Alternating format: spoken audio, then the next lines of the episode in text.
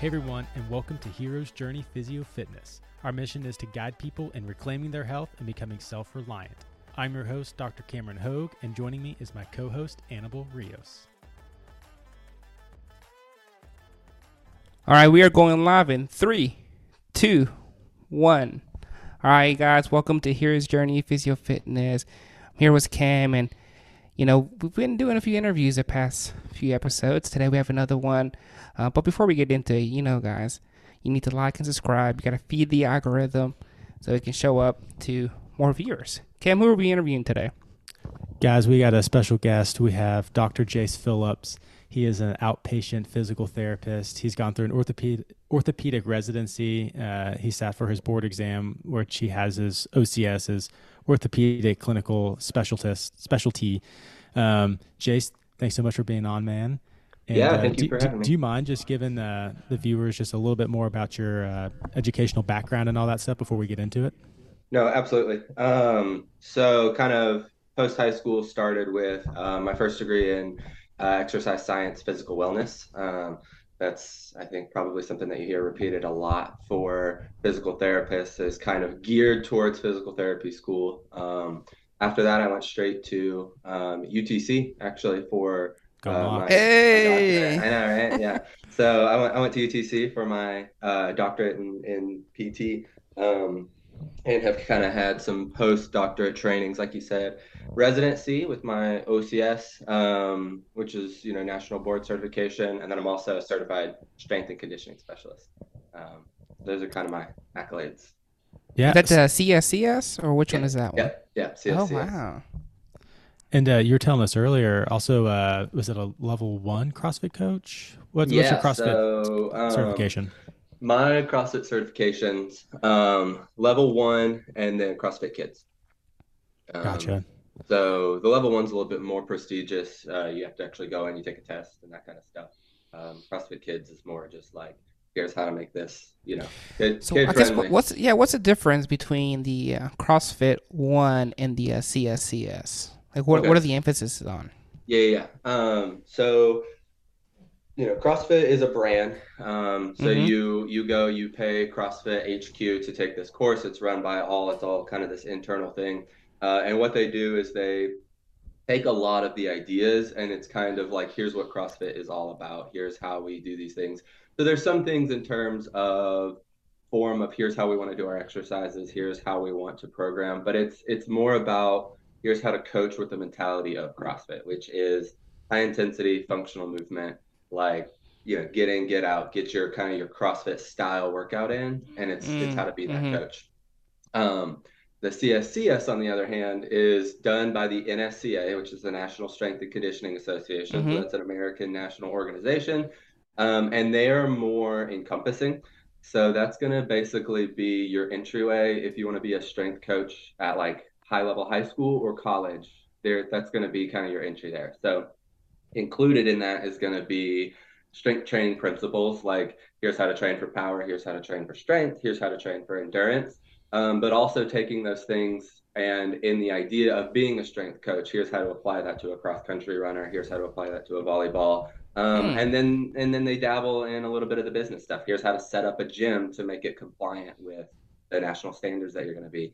Um, I remember I had a question on that. That was like the mirrors in the gym have to be this height above the floor so that the weights don't roll in and break it in, right? So it's it's more Makes of sense. basically yeah yeah yeah. Um, so the CSCS is really um, all about if you want to be like a strength coach, um, that's Mhm. going to be your foot in the door for that.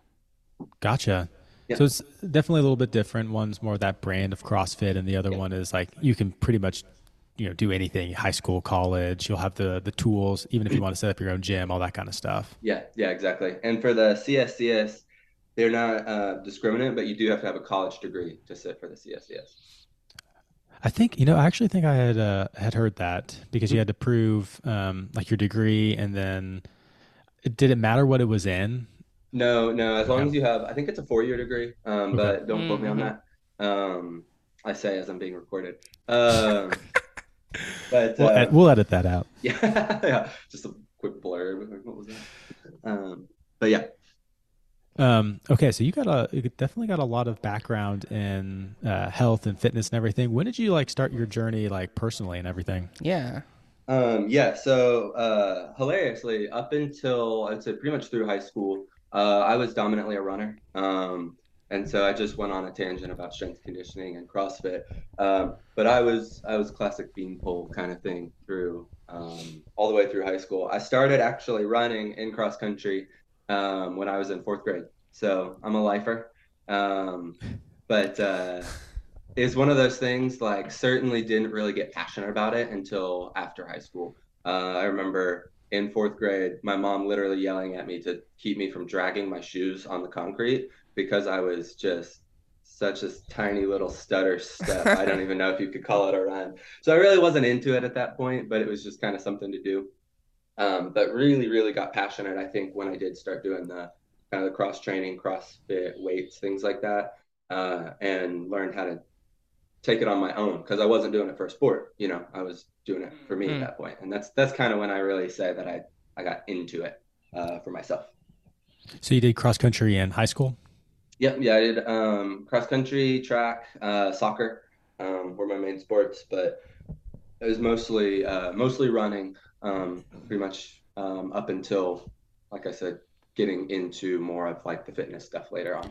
Yeah, I'm guessing during those times you weren't really lifting much, even no. through your your program, right? No, it's mostly just um, running and then running. yeah, so um, I remember my senior year of track. Uh, they sent us into the weight room I think three times that season, which hilarious. Oh, wow. like four Perfect. four weeks apart. Yeah, it was just basically like we don't really know what we're gonna do today. The other teams aren't in the weight room, so like let's let's just like go into the weight room. And we did like a weird smattering of like 30 minutes of weights that I had never done before. Um, so questionable on whether or not it was beneficial, but um, we don't want to get too yeah. big, you know. exactly. Yeah. Uh, you got to stay aerodynamic. That's that's what it's all about. Um, so yeah, I think you're mentioning that it's when you got into college that yeah. you started to kind of make this a little bit more uh, maybe for yourself. Yeah. Did you did you notice any changes um, just with your like running and everything when you started to incorporate more cross training? It seems like when you started doing a little bit more CrossFit and maybe some more strength movements, was there any difference that you noticed? Definitely. So um, I did a couple different things. My favorite stuff was always like the mid-level things. So that's going to be your 400 meters, um, just one lap around the track. It's a quarter mile, and the 800. And so, in terms of physically what's going on, it is a little bit different, you know, from the long, steady distance type of stuff. Um, it requires a little bit more power. It's more in the realms of uses your muscles like strength would, work would do. Um, and I remember thinking, um, just playing around with some 400s, things like I hadn't been practicing or anything like that. And I was like tying my PRs um, after having done some of this strength training, just because the power was there, like the output was there. And I, I just remember thinking, like, why the heck was I not doing this uh, when I was actually doing this, this, you know, uh, competitively? Right. No, man, I, I, I totally agree with you. Like looking back on it, uh, it's almost like the weight room was at least – in my um and like how I grew up and everything was like a hindrance maybe like it's mm-hmm. something you did like you know maybe in the off season handful of times but really you just got to focus on your sport and for you it's like you got to focus on running me it yeah. was baseball just practice skill all this kind of stuff and I'm looking back now like man I can squat like 200 pounds more than I could in high school like that would have translated way better yeah. into like running and my swing and all that stuff so it's kind of like a disappointment that I figured it out later when I wasn't yeah. playing competitively. But. Uh, you know, that's what we're doing the podcast so we can tell people yeah. and you know get people back into you know into their optimal self and everything. No, absolutely. So I guess what did your workout programs look like when you were in college starting to work out versus how they look now? Okay, yeah, yeah. So um, when I first started, um, I was going to the college weight room. Um, and I was basically it was a very similar scenario. I had a friend who I knew him in high school, and we ended up going to the same um, college with, and we had both done cross country, soccer, that kind of thing. So it's mm-hmm. just um, you know the two Some of us legs. together. Yeah, the two, well, you know, but the up top, the two of us together could you know squeeze into a medium shirt probably. Um, but uh, we were, you know, we're we're in there and we we had literally no idea. And so we would go to like the chest press machine. I remember putting like 70 pounds on and I'm like, that looks like a good weight. And it was like way too much for me. Like I was just uh, had no idea what I was doing. And we're like, well, how many do you want to do? And um, no guidance, no direction, no no anything like that. Mm-hmm. Um, and that lasted about three weeks, I think. Um, and then we were basically just like, well, th- that was cool. We gave it a shot. Um, and so what I did after that was uh, in my first semester of college, I actually joined the local CrossFit gym, and that's kind of how I started getting into that. Um, and they offered, to their credit, a beginner intro class that was mm-hmm. a couple times a week, and it was basically like, here's how to be safe, here's how to do these motions, like here's why we program workouts like this. Uh, here's the terminology, right? You hear CrossFit loves their acronyms. Right. Um, and so, you know, people, it, it can be very intimidating. And so it was basically like, here's how, you know, here's how to read these things, here's how to do that. And, and it made it very approachable. Um, and so getting into that, um, it basically just put my foot in the door to that whole community because it's a pretty popular gym. There's a lot of people, there's a whole spectrum. I mean, you had these mm-hmm. guys who were, you know, bursted through walls. And then you had people like me who were just getting started. You had people who were in their 40s and 50s who hadn't worked out in 20 years who were taking this course to kind of get back in it. And then they kind of just eased you into the courses. And I, I think that was huge in terms of why I stuck it out was because it was very approachable um, and it was it was very introductory friendly. And so I think that allowed me to to kind of get with it. And then you know when you get in the habit, it becomes easier to do those things. But but definitely um, from that, I was just solely CrossFit uh, for several years. Gotcha. Um, yeah, the the whole accountability aspect that CrossFit provides, and like you're saying, with like getting introduced to it, like if you don't know what you're doing, like it's like really scary to walk into a, like a weight room or anything like that and not knowing how many sets do I do, what exercises do I pick, and to have someone kind of like guide you through yeah. is great. Um, I think it's it's good that you know now with the internet and more gyms opening up that there are more things offered so that you know it gives people a, a wider entry level so that they can get in. Um, but at the same time, you have to seek it out. Like you yeah. had to yeah. you had to say like, no, I got to go. I need to try you know CrossFit so I can actually start to learn these things. Yep. Um, so after you did CrossFit, is that when you uh, got certified in it because you had been doing it for a while? Yeah. So um, a big a big thing that I did was not being naturally strong. Um, I sought out. There was a couple of guys in the gym who had been doing it for a couple years, but were also college age. Um, so I'm what 19 at this point, and, and these guys are probably like 21, and I thought they were so you know ancient and wise. Um, but they were uh, they were good, right? They they were um, they were really skilled at what they did.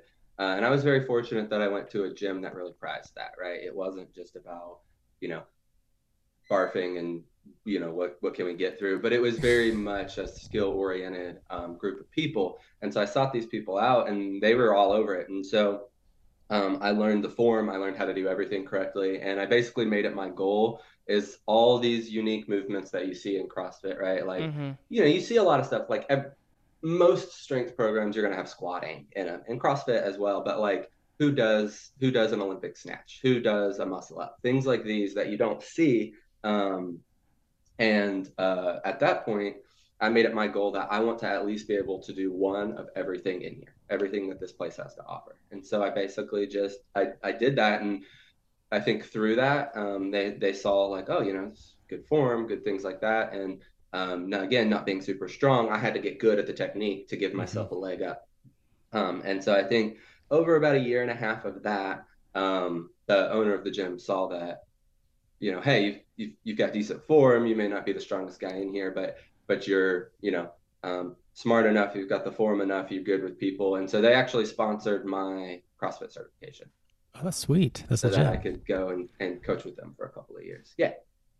Um, so since you've you've done CrossFit, you're a certified coach, um, and you're also a physical therapist. Yeah. What would you say are some pros of people wanting looking to get into CrossFit, and then maybe we can talk about if there's any potential cons about people wanting to get into CrossFit.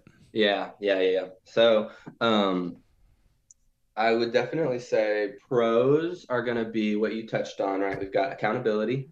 Um, but more than accountability, I think you've got a lot of just community, right? Um, you've got people who they will do events. They'll do Friday night, you know, everybody gets together. They'll do Saturday, bring your friend or your partner or whatever. Um, and so I think just this level of like social, you know, um, engagement, you get a lot of that kinds of thing.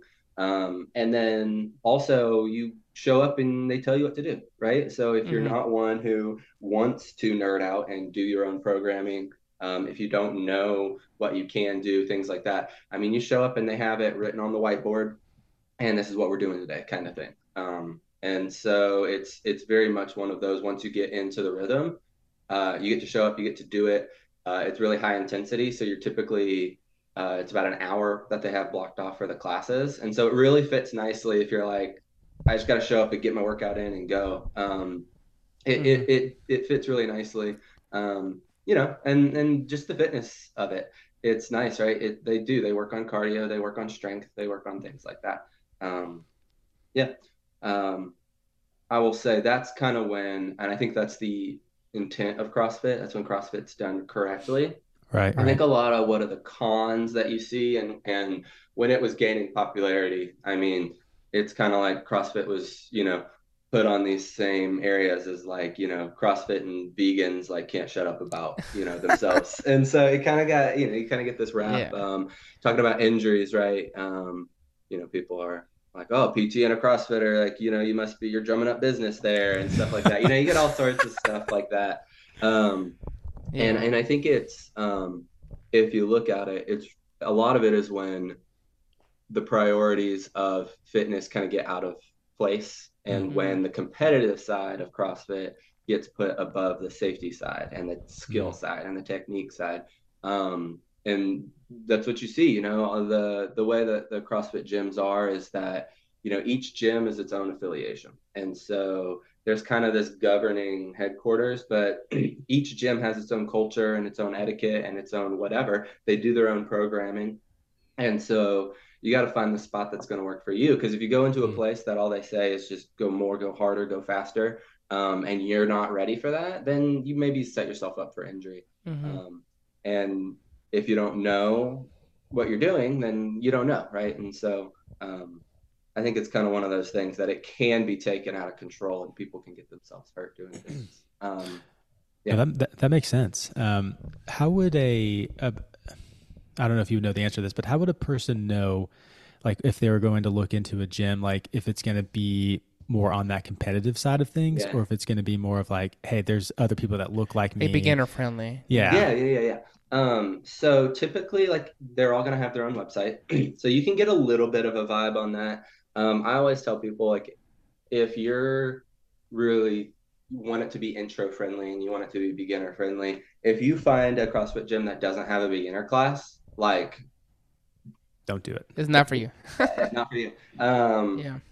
But then too, a lot of what these places have is they have like try it out fees or drop in fees or things like that, where you can come in and you can pay for a class um, one at a time, and so stuff like that. So um, you know, if if that's something that you're interested in, I always tell people, you know, just go check it out, go look. Um, they they've got you know whatever packages deals that you can that you can do to to try it out rather than you know going based on stuff. Um, which that is you know i forgot to say another con is crossfit tends to be pretty pricey.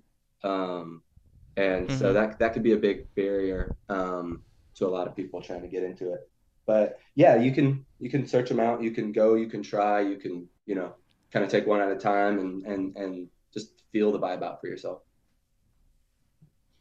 no, that, that, that, makes sense, and I guess it, that is one of the things I've heard with CrossFit is the community aspect. Why people keep coming back. That's why it's grown so much. But like anything else, you do have to check each individual gym. Maybe it doesn't fit with you. Maybe they're not so focused on teaching beginners, but more so competitive CrossFitters yeah. who are yeah. maybe trying to go to the games. And that that may not be your gym. So it's very interesting.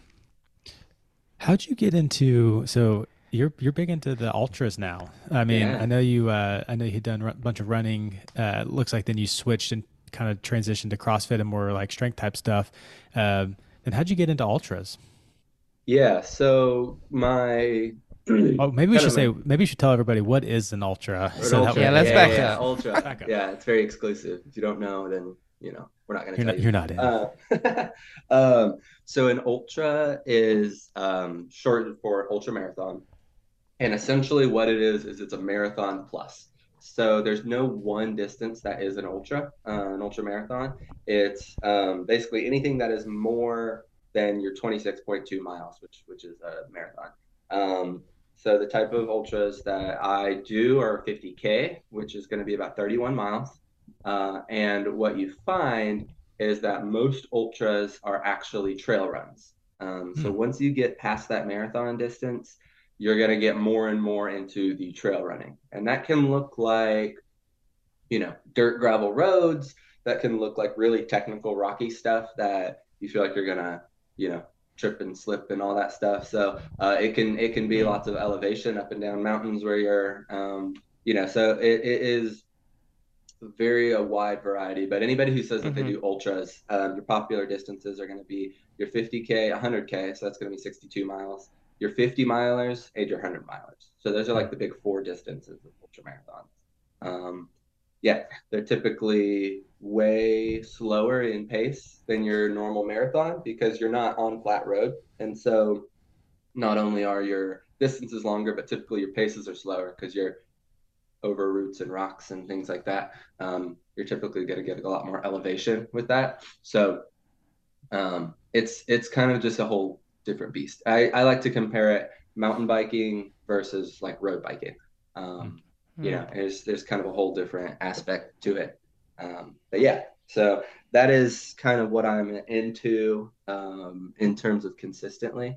Um, i've got a couple got a couple of those. I've got a couple on the books for the future. What Leadville 100, Death yeah, Valley? yeah definitely. Yeah um, twice twice around. Um, no but that is that's a great that's a great example of a very popular ultra right leadville 100 um, they're basically right outside of big you know peaks in Colorado, and they're they're just humming over it, and um, they might be doing 18, 20 minute miles at some point, uh, but then they Mm. turn around and they come down, and then then, then they're bombing down. Um, Mm. So it's yeah, it's a whole whole thing. How does how does someone even begin to get into that? How do you even train for that? Yeah, Yeah, how do you yeah, even yeah. train for that? Right. Okay. Yeah. So uh, it's like with anything, right? Um, beginner friendly stuff. Um, I always tell people the first time you do a distance, you do the distance, right? You don't race the distance. You don't whatever the distance. Um, and so you know, there's there's depending on who you are, if if it's something that you're into, right? Uh, if you want to learn to be an ultra marathoner, you start with something that's not an ultra marathon. Um, running is awesome in that you can find all levels of competition, all levels of things, right? Anywhere from a mile run to a 5K run to, you know, half marathons, 10Ks, um, all that stuff. And you can find that same thing with trail running, right? So, um, what I tell people is, is, you know, find something like if you want to be, or if you're interested in being ultra marathoning, um, you get first got to decide if you like running, right? Because if you don't like running, you're not gonna like running for 30 miles. Um, so it's one of those things that it's it's about taking it to you know that next level. So for people who are more casual, and this is typically where you find this question is, hey, I've done a Yeah. half marathon. Um, you know, I, I like to do four to five miles on the weekend, stuff like that. But like, how do I bridge that gap from there Mhm. to um, to an ultra marathon, which is a completely different question from I've never run a day in my life. How do I run an ultra marathon? Like two two very different questions. Um, hmm but when I tell people, you know, it's it's mostly about, um, I mean, anything fitness, right? It's graded exposure. It's one getting yourself used to more distances, more time, those kinds of things, um, but also different terrains. So um, I'm a big fan of if we're going to bump things up, we go one variable at a time, right? So if you're not used to trail running and that's very intimidating, go on short trail runs. Get yourself used to that. Get yourself, you know, feel for that. Um, the ultra community is also not snobbish in the idea that there's a lot of people who actually hike up hills, right? Or yeah. something that's really technical, uh, as in rocky, rooty going down. Like, take your time with that. Be safe with that. Um, you'll see a mm-hmm. lot of mm-hmm. these big things, and there's, you know, in the really steep races, even the winners are hiking up the hills, right? They're not they're not bounding up these mountains or anything like that. Now they're bombing down them for sure. Um, and so, you know, being yeah allowing yourself to be comfortable and kind of working at your own pace. But that's what I tell people is is start with some shorter trail runs, and if you love that, then you can start to build that distance, build that thing. Um, but it's really, I mean, the only barrier to entry beyond normal running is they make shoes specifically for trail running, right? Um, all your running brands, your Nikes, your Hokas, your uh, you know Saucony, your whatever's Altras, they they all do trail shoes, and it's basically a running shoe with rubber tips on the bottom of them so that you can grip the dirt a little better. Um, outside of that, that's like your only barrier from normal running to trail running or ultra running. Um, yeah, I yeah. think sometimes too, like what you're saying with like you you you uh, you said graded exposure, and you maybe for those listening not that don't know what that is, it's basically slowly exposing your body to more and more stress. Like if you haven't worked out in a while, you won't be able to go deadlift 500 pounds. So why do you think you'll be able to go run 30 miles? Like yeah. with running too, like you have to be able to take it slow and let your body adjust and adapt to that constant, you know, single leg pounding on the pavement or the or the train that you're on, or else it could result uh, in potential injury. Yeah. How would uh, how would you tell um, like our listeners, how would they prevent injuries if they're wanting to get into ultra marathoning? Yeah. Um, so a couple things, you know, to, to be aware of. Um, you know, there's kind of two kinds of running injuries, right? There's traumatic and non-traumatic, right? So we've got our this quick thing happened, I rolled my ankle, and then we've got more of our overuse type of stuff. Um, and so to speak on the more, I'll say the easier answer with with some of the trauma stuff is you can't really avoid all that right? Mm. Um, so being being afraid of that. But you know what I tell people is, you know, be smart in what you're doing and what you're comfortable with, right? If you're not comfortable bombing down a section and you think you're going to roll your ankle, you know, start slow, work your way into those things. Um, but at some point, there's an amount of random variability that you're not going to be able to prevent all of those things. Um, the overuse stuff, um, and this is it's a quote that I did not make up, but I love. It's it's a lot of times you see it's it's doing too much at once after not having done enough for too long. Um, where you're you're it's it's just too much too much of one thing that you're not prepared for. And and I think something to be aware of is you know doing these kind of ultra distances is going to work your body a little bit differently than anything else, right? And the best way to get good at something is to do that thing or as close to that thing as possible. So what I find in the trail aspect of things, your ankles are going to work a lot harder. Um, your hips are going to work a lot harder. So as opposed to road running, it's kind of you're kind of it's more in one direction, right? Your your hamstrings are going to be working. Your your um, you know your calves are going to be working. Whereas trail running, it's a lot more. There's a lot more like lateral, side to side stability stuff that you got to work on. So the sides mm-hmm. of your hips, mm-hmm. the sides of your legs are going to be a lot working a lot harder because those muscles aren't used to this unsteady terrain, these uneven things. Um, and so you got to keep that in mind. So if you're, you know, if you're a master half marathon runner and you then are going on to run these trail distances, you got to keep in mind that while your hamstrings, your cardio might be up to this, you may be exposing your different muscles to stimulus that they're not quite ready for. And so it's kind of like treating it as a different sport, I think puts it into a different perspective where people are like, oh, I love road running. I do awesome. And then it's like, as soon as I get on the trail, everything falls apart. And I'm like, well, it's because it's two different things. Right. And, mm-hmm. and, and knowing that, um, and treating them differently. I think a lot of people, you know, they can get discouraged with that. Times again are typically very different, right? So somebody who's running a six, seven minute mile um, which is which is good. You know, uh, when they're out running on the roads, may see themselves running an eight nine minute mile on the trail or slower, um, just because mm. it's a it's a whole different ballgame. So so you know, whenever you're introducing yourself to something, even if it's like something you've done before, giving yourself that grace and kind of allowing that graded exposure, like this is a whole new thing. And so that's that's what I tell people is don't get on the trails and expect to perform like you would on the road. Um, you got to give yourself that time to adapt. So, so it's okay. So that, that's a good uh, perspective. There are two different sports. You got to think about it that way. You've kind of talked about beginners need to increase their time on their feet, Yep. whether that's on the road, on the trail, and you've talked about some taking it slow and trying to figure out how to navigate the trails or potentially the road. What else do you do? And you mentioned, I think we talked about before the video, is some cross training. What kind of lifting would you prescribe to a potential road runner versus a trail runner? Um, yes, yeah, great succinct summary. Um, me. I uh, for for cross training, what I typically um, tell people is strength training is it's building your muscles, it's building your tendons, right? So whenever we're lifting weights, we're putting load through our tendons, which is going to make them thicker, tougher, more resistant um, to our overuse, our itises uh, of sorts.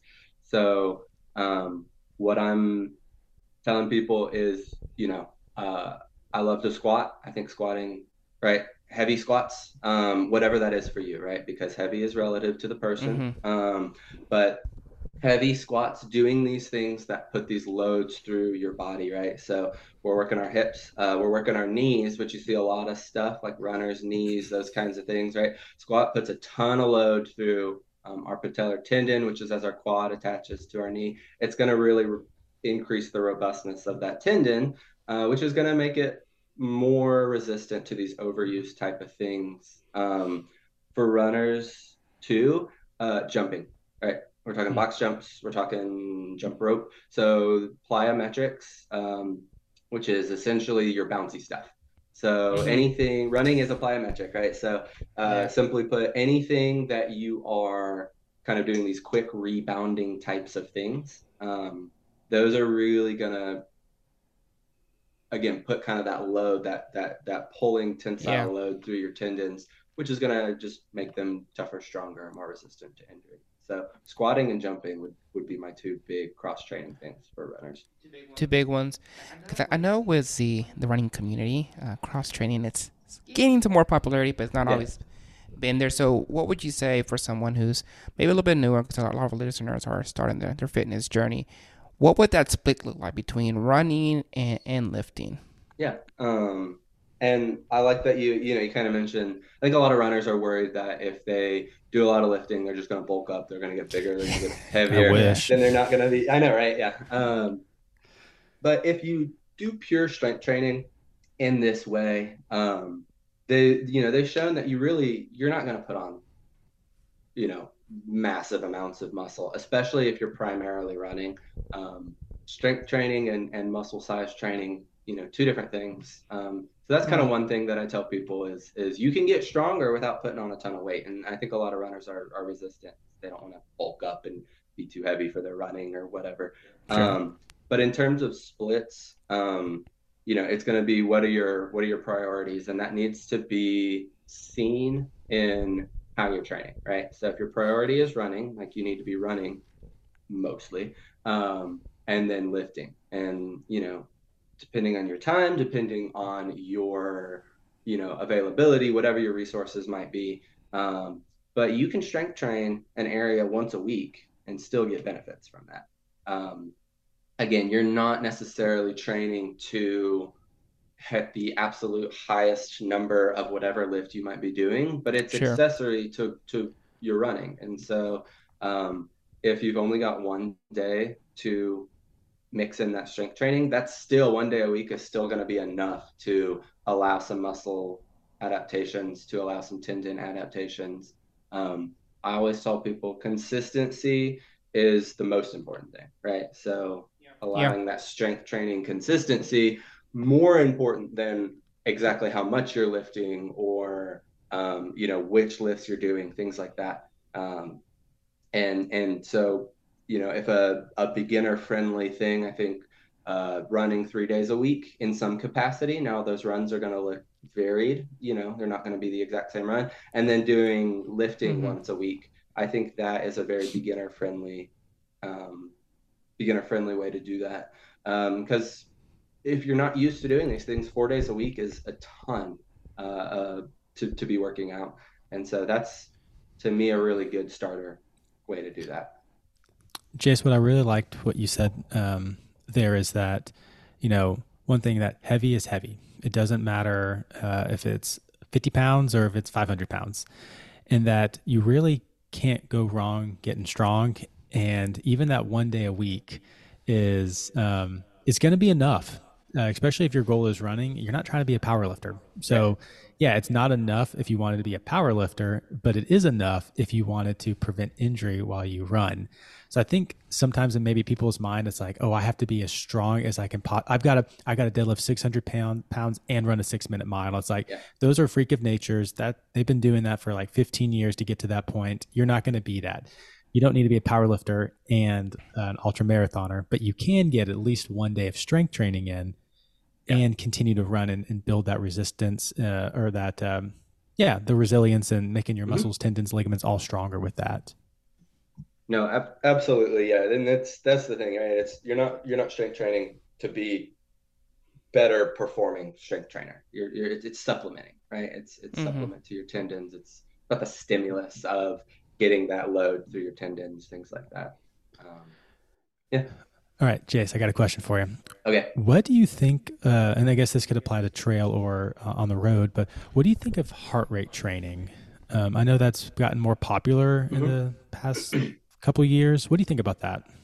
Yeah, so uh, heart rate training is it's all about looking at what your body's perceived intensity is. Um, you know, we hear about things like scales of rate of perceived exertion types of things, uh, mm-hmm. uh, and and what they found is heart rate highly correlates with basically how hard your body's working. Right. So the higher your heart rate, the harder your body is working.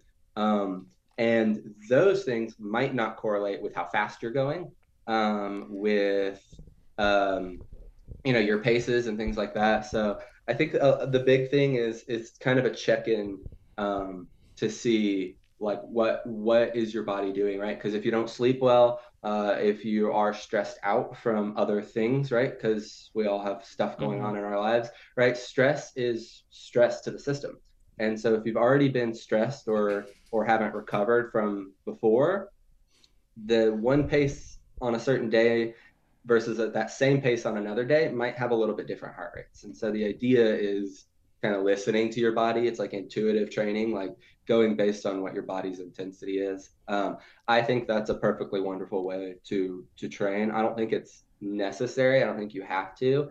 Um, but it's a really good way to check in to see like how hard is my body working how is it responding to this exercise um, and of course all that stuff's going to change right variable terrains, and then all the other things I talked about that you're bringing to the table with you. Um, mm-hmm. So I I do I like that as a way um, as a way to do it, especially if you're doing something for the first time, um, because you know the the goal is as you're building up to something again, it's just to do it, right? And so you want to train your body where it's comfortable, where you're where you're um, you're teaching your body how to do this new thing that it hasn't done before. And so using heart rate to be very intuitive with how you're how you're feeling, how you're responding, I think is a is a really good healthy way to do it. Yeah, I know when I was uh, training for um, and ran a marathon, I would have days where like I don't know whatever that day was, like yeah. five miler, that like it would feel I would just be flying, like floating yeah. down the road, and then you know the next week it's another, you know, maybe it's programmed six miles or whatever. And I'm like, that was the most brutal run that I've had.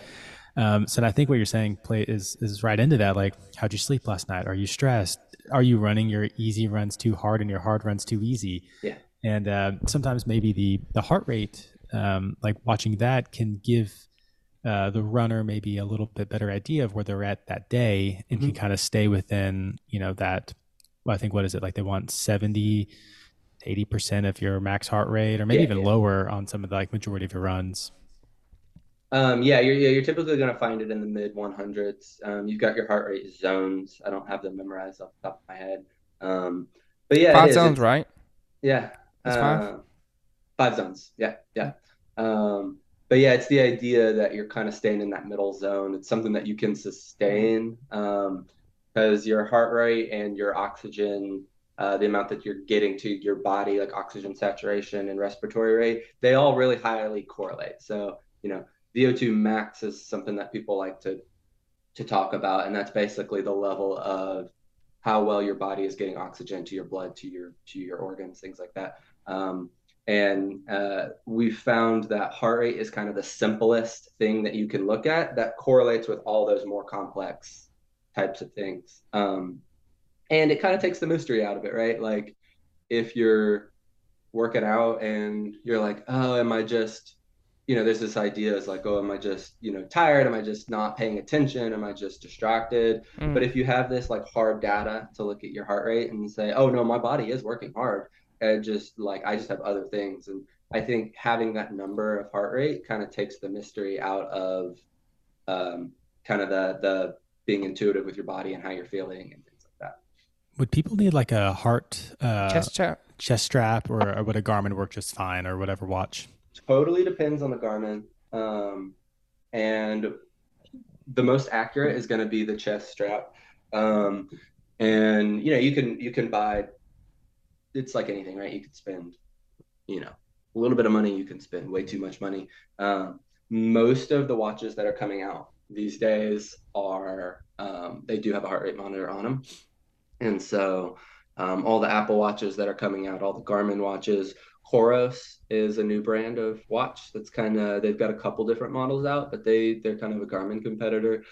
All their stuff has heart rate monitors on them um, so if you've got a watch that has that on there um, unless it's telling you something crazy i always tell people like you can trust that like maybe it's you know two or three beats a minute off but like that is not going to make or break your thing. Now, if you're running and it says that your heart is beating 30 beats a minute, um, obviously there's some sort of disconnect, right? So like look for those weird things. Um, but in general, if you've got a watch that has that heart rate monitor on them, like they're going to do. And they usually give you real time right there. So as you're running, you look down at your pace, you see what your heart rate is, and it's that quick instant feedback um, that you're looking for. I found it too that it can kind of help a runner not to go out too hard. Because I think yeah. sometimes the looking at the time, but when you're focusing on the heart, it kind of controls a little bit. Like, okay, I'm pushing myself too much right now. Mm-hmm. I'm gonna, I'm gonna burn out. or when you start, or, or, when you start any race, I feel like everyone's a little jacked up, heart rate's kind of going even Dude, start. is a lovely thing. Yeah, and yeah, you're, just, you are just ready to go. That race juice that's running through your veins. Yeah, you'll look down at your watch and you're like, "Holy crap, that was two minutes faster." Pump the brakes, man. And you're like, "What's going on here?" Um, no, that's that's real. Um, something about that. But yeah, it does. Right? It keeps you in check. That's that's a great way to do it. Is it kind of it makes you a little more scientific and, and kind of allows you to be more consistent. All right. So there's running. And then there's things called triathlons, yeah. which are a little bit big, bigger of a beast here. Um, so you've you've done some of those as well. Um, no, I think I'd asked you earlier if you've done an Ironman or mm-hmm. not, and you were kind of trying to explain that to us. Do you mind telling us like what's yeah. a triathlon, what's an Ironman? You know, yeah. explain that to everybody.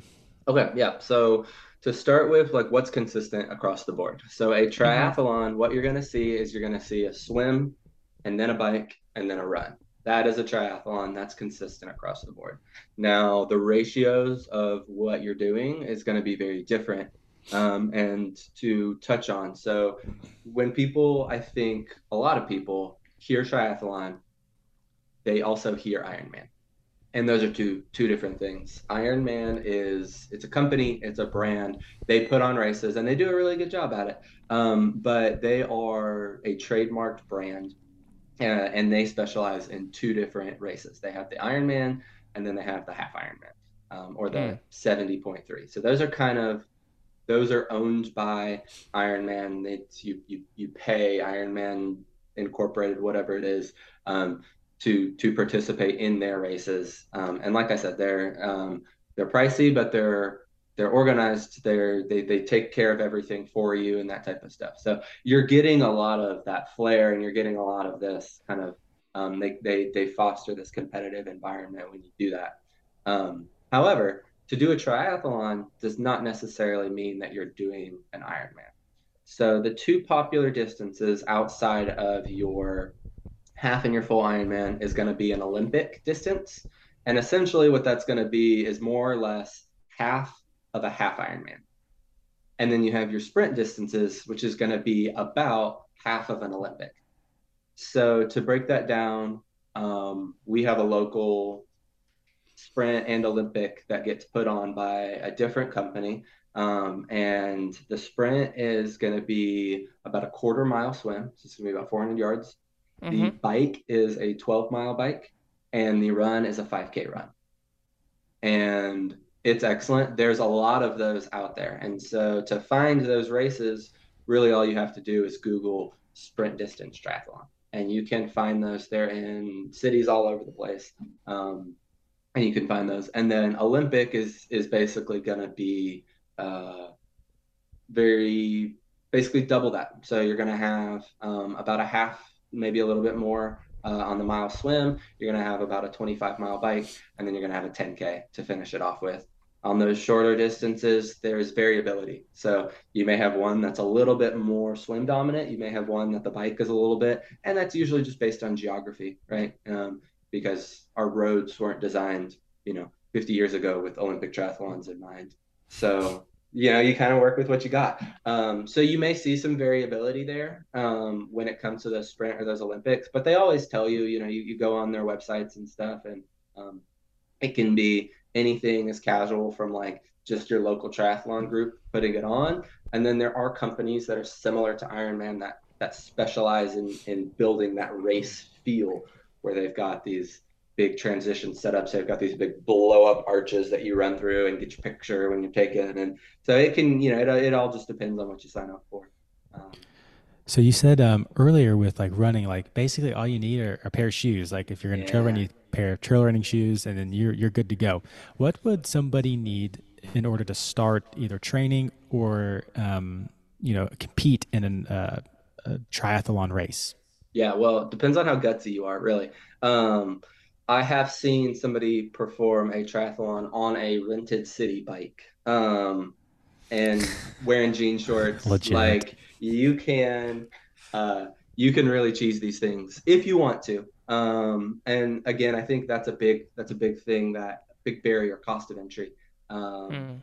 So um, what you need is really um, let's let's talk bare minimum. You need a bike uh, and you need a pair of running shoes. So um, no goggles. I would I would certainly prefer that you wear goggles if if I was talking to you. The the twenty bucks is worth it. Uh, but yeah. you could backstroke the whole thing if you wanted to. Um, they'll give you a swim cap. So you know. Um, but yeah, realistically, we'll we'll do goggles, a bike, and um, and uh, uh, your running shoes. So for these um, for these shorter ones, especially, like you don't need the big wetsuit, swimsuit, things like that. Um, mm-hmm. You don't even necessarily need um, uh, a suit with like the the cycling butt pads, right? Um, they're awesome. They make your butt look good. But uh, when you're on those shorter distances, uh, you don't necessarily need those. Like you could do it in running shorts, or I got a pair of shorts that's they they look kind of like those. They're like down to the knee length swim shorts mm-hmm. or whatever. And they don't have a butt pad or anything like that. But I've worn those for uh, sprint triathlon. Um, because realistically you're only going to be on the bike for 30 45 minutes um, so you don't need all those crazy gears um, all the crazy gear for this um, you don't need the shoes that clip into the bikes you can do them on what they call flats which is just like your classic thing in your tennis shoes and your running shoes people do that um, i think what people a lot, of times they see is is they see like the most expensive right there's people who have $10000 like triathlon setups uh, and and they have bought one percent efficiency, um, and so but I'm they like, look good. Yeah, but they look good, right? Like their helmet, it looks like the alien thing as it comes back behind them. You know, um, if that's your thing, if you have the money, that's awesome. But like, you don't need that stuff. Um, and honestly, there's nothing more satisfying than passing somebody who's got that gear on, and you know, you don't say anything, but they know. On, on your uh, rented city bike. yeah, yeah, on my rented city bike. Was your Yorks? Uh, but yeah, no, I mean you'll you'll see it. Um, especially these entry level triathlons, you'll see people on like a Walmart bike, which there's absolutely nothing wrong with, right? They're they're out, um, you know, just on their their their regular kind of roady bike, commuter bike, stuff like that. Um, yeah, it's the whole there's the whole spectrum. so I guess let's talk training for an yeah. Ironman slash mm. triathlon you have you know your run, bike, swim.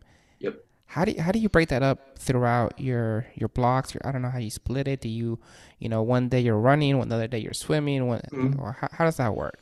Yeah. Um, so there's a lot of good resources. You can find a lot of these things online, um, especially like if your goal is just to do it. I mean, you can you can Google like sprint triathlon training program, whatever. But the the kind of meat and potatoes, right? You got to make sure that you're doing those three things. Yeah. um, in terms of priority, what I'm gonna do is uh, I'm gonna bike, run, then swim. Those are my kind of the my my priorities. Um, and the reason I do that is because that is how, in terms of time in those events, you're typically going to spend most of your time doing the bike.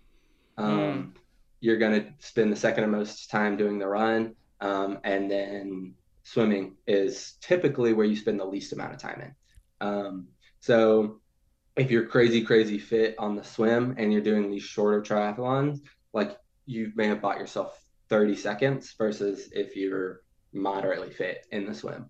Um, whereas if you take that extra day and you take that into running or biking, then you may have gained yourself a couple of minutes. And so it's all about prioritizing. So you don't need to be a master swimmer, especially on these shorter distances. Um, I just tell people be able to swim that distance without taking a break in the pool, and like you'll be okay. Um, so then from there it's basically I, I like to i do bike i'm a better runner anyways just because that's my natural background so i spend more time sure. on the bike because that's where my weakness is and that's where i spend most of my time in the race um, but you could you know you could argue that the kind of the bike and the run are equally important um, in terms of fitness wise so yeah, uh, so there's you know bike run swim yep. do you program any um, weight training into that or is those three enough no, I will do so. You know, triathlons are tricky as opposed to running, which is you can just do running then weights. Uh, mm-hmm. If I'm going to do this, I will typically spend one day in the week um, doing kind of my cross training. So I like the powerlifting style type of stuff. So that's going to be, you know, your back squats, your deadlifts, and your bench presses. Um, and then maybe, um, you know, maybe hop on some of the machines like the quad machine, the hamstring machine, just to get, again, just some resistance. There's nothing wrong with those you know, um, work on the machine, but just more to get the resistance through the tendons and the muscles and things like that, just to kind of keep that stimulus up. But I'll typically spend about one day, um, two days if I just have the free time. Um, mm-hmm. But um, a good way to do it is, you know, maybe have one bike day, one run day, and then one bike run day, um, where you get your legs used to hopping off the bike and doing a run. Um, and again, it's not about speed. It's just about getting your body used to that that stimulus because running after you've just you know sprinted out on the bike is way different. Like you look like a baby deer. It's pretty funny actually. Um, but you do you kind of you got this like little trot hobble thing that you do because you got to find out where your quads are. Um, so getting your body used to that. Uh, I did not my first triathlon do that. I didn't train for that at all. I remember getting off the bike and I was like, this is going to be awesome. And I almost fell over. Um, and this was after a 12 mile bike. Like this was not an Ironman. Um, but you know, getting your body used to that. So if you wanted to give yourself, you know, that's that's a big one. Um, that's five. You know, it's a five day split there. You've got to you got swim, bike, run, bike, run, and weights. Um, but I would say, again, it's kind of what we talked about in terms of the strength sure. training. Like it doesn't need to be your strength day doesn't need to be two hours in the gym hitting everything hitting these high percentages of your strength or whatever. It's just about getting that stimulus in getting that consistency in. Um, some people will do like they'll do swim day and they'll do just like a light swim and then go do some weights after or something like that so that they can just kind of combine it so that they're not in the gym or training five days a week. But you know it's it's one of those things you're going to get in what you do put out of it. Or you're going to out of it, what you put into it. Something yeah. that we haven't touched on that just occurred to me. How are you fueling your body? Like, what, mm. what are you what are you eating? What are you doing pre-race, during the race, and then maybe post-race? Yeah. Um. So find what works for you is what I tell people, and don't surprise your body. Um. So you know, uh, I always tell people when it comes to nutrition, try things out, find what works for your stomach. You'll see a lot of people who get stomach issues when they're, you know, there's gels, there's goos, there's all sorts of stuff that's marketed. Um, there's drink mixes that have you know calories and caffeine and things like that. So um, for something that's going to be short like this, what I'm going to do is I may have one little gel nutrition that I'm going to eat on the bike, uh, mm-hmm. and then on my bike I have two water bottle holders. Holders. One of them is filled with water. One of them is filled with a drink mix that has um, BCAAs, branched chain amino acids. Those are kind of your your your protein yeah. breakdowns. Uh, it's got caffeine and um, that's that's that's most of it. Got a little bit of sugar just to kind of get you that fast energy. Um, and so it's it's more about just giving yourself a little bit of a boost. Um, you shouldn't be you know full when you're doing these sprint stuff because it's fast, right? It'd be like yeah, yeah. you know you don't want to eat a meal when you're running a 5K sprint. Um, the you know so you kind of find out what works for you. So i always if i'm trying something new i'll just take it on my training runs and or training rides and i'll just kind of see um, see what works best for me. Um, but in terms of of fueling up kind of leading up into these things i mean the biggest thing is you got to make sure through your training that you're eating enough right? Because that's going to be your biggest biggest thing right um, you're working your body hard. We got to make sure that you're getting your proteins to supplement right? Um, and then you know healthy fats. I eat a lot of almond butter that kind of stuff just to get me those things. Um, you know uh, and then i'm going to eat you know some carbs but you know i try to stay away from the sugars and things like that when i'm training because sugar is an inflammatory. So if you're putting your body into an area where it's being stressed you know you got these you're you're, you're working your tendons you're working your muscles you want to make sure that you're eating somewhat clean um, and and you know not doing pro-inflammatories. But i'm not one that's like i don't calorie count i don't macro count i don't do anything like that. Um, mm-hmm. generally I, I try to just eat good food. I eat when i'm hungry. Um, i make sure that i get enough you know of my protein my healthy fats and then i supplement the rest with carbs.